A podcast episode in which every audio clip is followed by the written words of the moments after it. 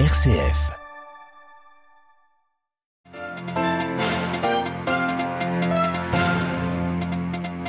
Nous sommes tous appelés à être d'humbles apôtres, catéchèse du pape François ce matin, place Saint-Pierre, lors de la traditionnelle audience générale. Le pape a également appelé à prier pour les victimes du cyclone au Malawi, en Afrique australe. Accusé d'avoir percuté un drone américain en mer Noire hier, la Russie appelle Washington à cesser ses vols hostiles à ses frontières et Kiev accuse Moscou d'escalade.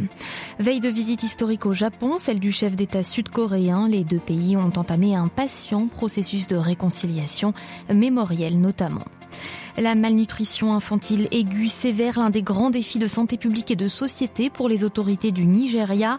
2 millions d'enfants sur les 213 millions d'habitants du pays sont concernés, s'alarme l'UNICEF. Radio Vatican, le journal Delphine Allaire. Bonjour, l'expérience des douze et le témoignage de Paul nous interpellent aujourd'hui. Le pape François a poursuivi ce mercredi matin, place Saint-Pierre, son cycle de catéchèse sur la passion pour l'évangélisation.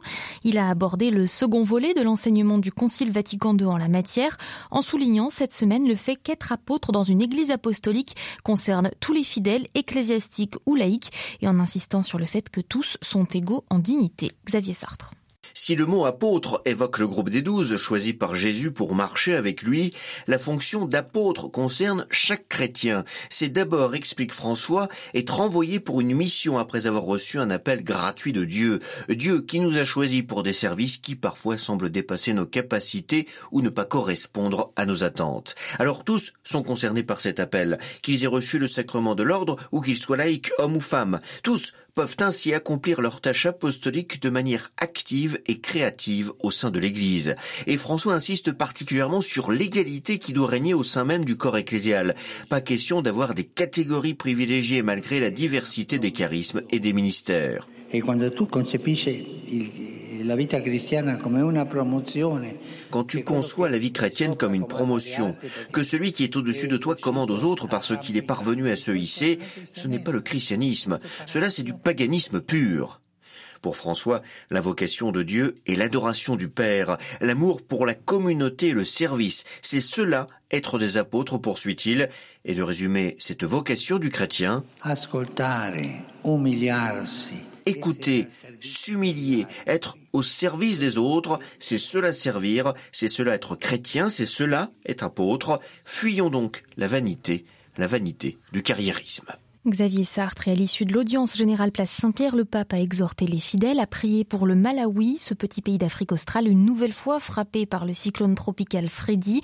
Nous vous en parlions hier matin sur nos ondes. La tempête cyclonique a provoqué la mort de 200 personnes dans le pays. Les secours s'activent toujours pour retrouver d'éventuels survivants. Président syrien en visite officielle à Moscou ce mercredi, triste anniversaire des 12 ans de la guerre civile en Syrie. Il doit rencontrer en tête à tête d'ici quelques minutes le président Poutine à Moscou. La réconciliation turco-syrienne post-séisme devrait être au menu des échanges selon le porte-parole du Kremlin Dmitri Peskov. Les suites diplomatiques de l'incident dans le ciel de la mer Noire hier soir, un drone américain a été percuté par un chasseur russe. Moscou réclame la fin des vols hostiles. Kiev accuse Vladimir Vladimir Poutine d'escalade.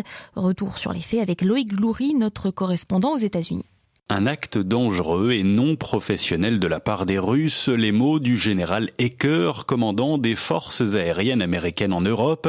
Nos drones continueront, promet-il, à opérer dans l'espace aérien international. En l'occurrence, c'est au-dessus de la mer Noire que l'incident s'est produit, une zone militairement embouteillée à cause de la guerre en Ukraine.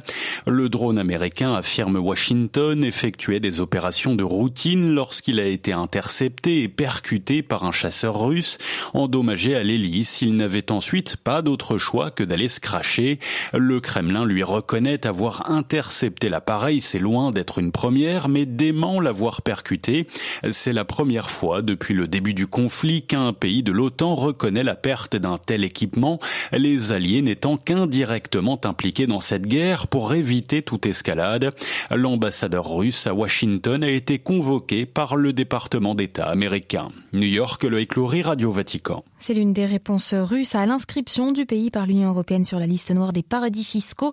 Moscou veut suspendre les conventions de double imposition avec les pays dits inamicaux, annonce conjointe des ministères russes des Affaires étrangères et des Finances. Ainsi, le revenu ou la fortune des personnes physiques ou morales remplissant des critères de rattachement à l'étranger seront donc doublement assujettis à l'impôt. Autre annonce du gouvernement russe ce matin, la mobilisation des Russes au chômage pour rejoindre l'industrie de la défense. Formation gratuite va leur être proposé pour pallier les manques de personnel mobilisés sur le front ukrainien. La Corée du Sud annonce construire le plus grand centre de semi-conducteurs au monde, investissement rendu possible grâce au géant Samsung qui va verser 230 milliards de dollars. Le projet sera achevé euh, d'ici 2042. Le chef de l'État sud-coréen va visiter, lui, le Japon à partir de demain. C'est une première depuis 12 ans. Tokyo et Séoul essaient de surmonter des différences historiques après la promesse d'indemnisation des Sud-Coréens soumis au travail forcé sous l'occupation japonaise, un rapprochement critiqué par l'opinion publique en Corée du Sud, ce qui pourrait être une menace pour le gouvernement, comme le pense Pascal Daïs-Burgeon, ancien diplomate sur place chargé de mission au CNRS. Je pense que c'est une démarche donc euh, vraiment idéologique qui euh, avantage les grands conglomérats, qui avantage l'électorat de droite. En Corée, ça passera extrêmement mal. Hein une chose qui a été très très très mal perçue, c'est le 1er mars. Le 1er mars est un anniversaire très important pour la Corée parce que c'est l'anniversaire décidément de 1919 où euh, le colonisateur euh, japonais a fait preuve d'une épouvantable répression. Donc chaque année, depuis que la Corée est indépendante, le 1er mars est fêté avec euh, des discours anti-japonais et les pouvoirs publics les soutiennent. Et bien là, le président Lee ne l'a pas fait, ça a très très mal passé. Maintenant, il se rend au Japon. On va donc l'accuser d'être euh, un vassal du Japon et ça va fort probablement conduire à de grosses difficultés, sans doute euh, électorales et peut-être une alternance s'il poursuit son mandat jusqu'au bout. Parce qu'on peut s'interroger aussi sur le fait qu'il poursuit son mandat jusqu'au bout. Après tout, euh, les Coréens ont déjà à plusieurs reprises empêché leur président. Hein, ça a fonctionné une fois avec Mme Park. Je pense que cette affaire va être très très très difficile à l'intérieur pour l'opinion coréenne. Des propos recueillis par Adélaïde Patrignani, intégralité de l'entretien à écouter sur vaticannews.va. Le Honduras va nouer des relations officielles avec Pékin, annonce hier de la présidente du petit pays d'Amérique centrale, à qui Taïwan a aussitôt demandé de ne pas prendre cette mauvaise décision. Le Honduras est en effet euh, l'un des 14 derniers pays à reconnaître diplomatiquement Taïwan, avec le Vatican notamment. L'Arabie saoudite pourrait investir en Iran très rapidement, estime le ministre saoudien des Finances, suite au rétablissement des relations diplomatiques entre les deux pays annoncé vendredi dernier, mais qui interviendra formellement d'ici deux mois. Les deux puissances pétrolières devraient ainsi conclure prochainement des investissements bilatéraux.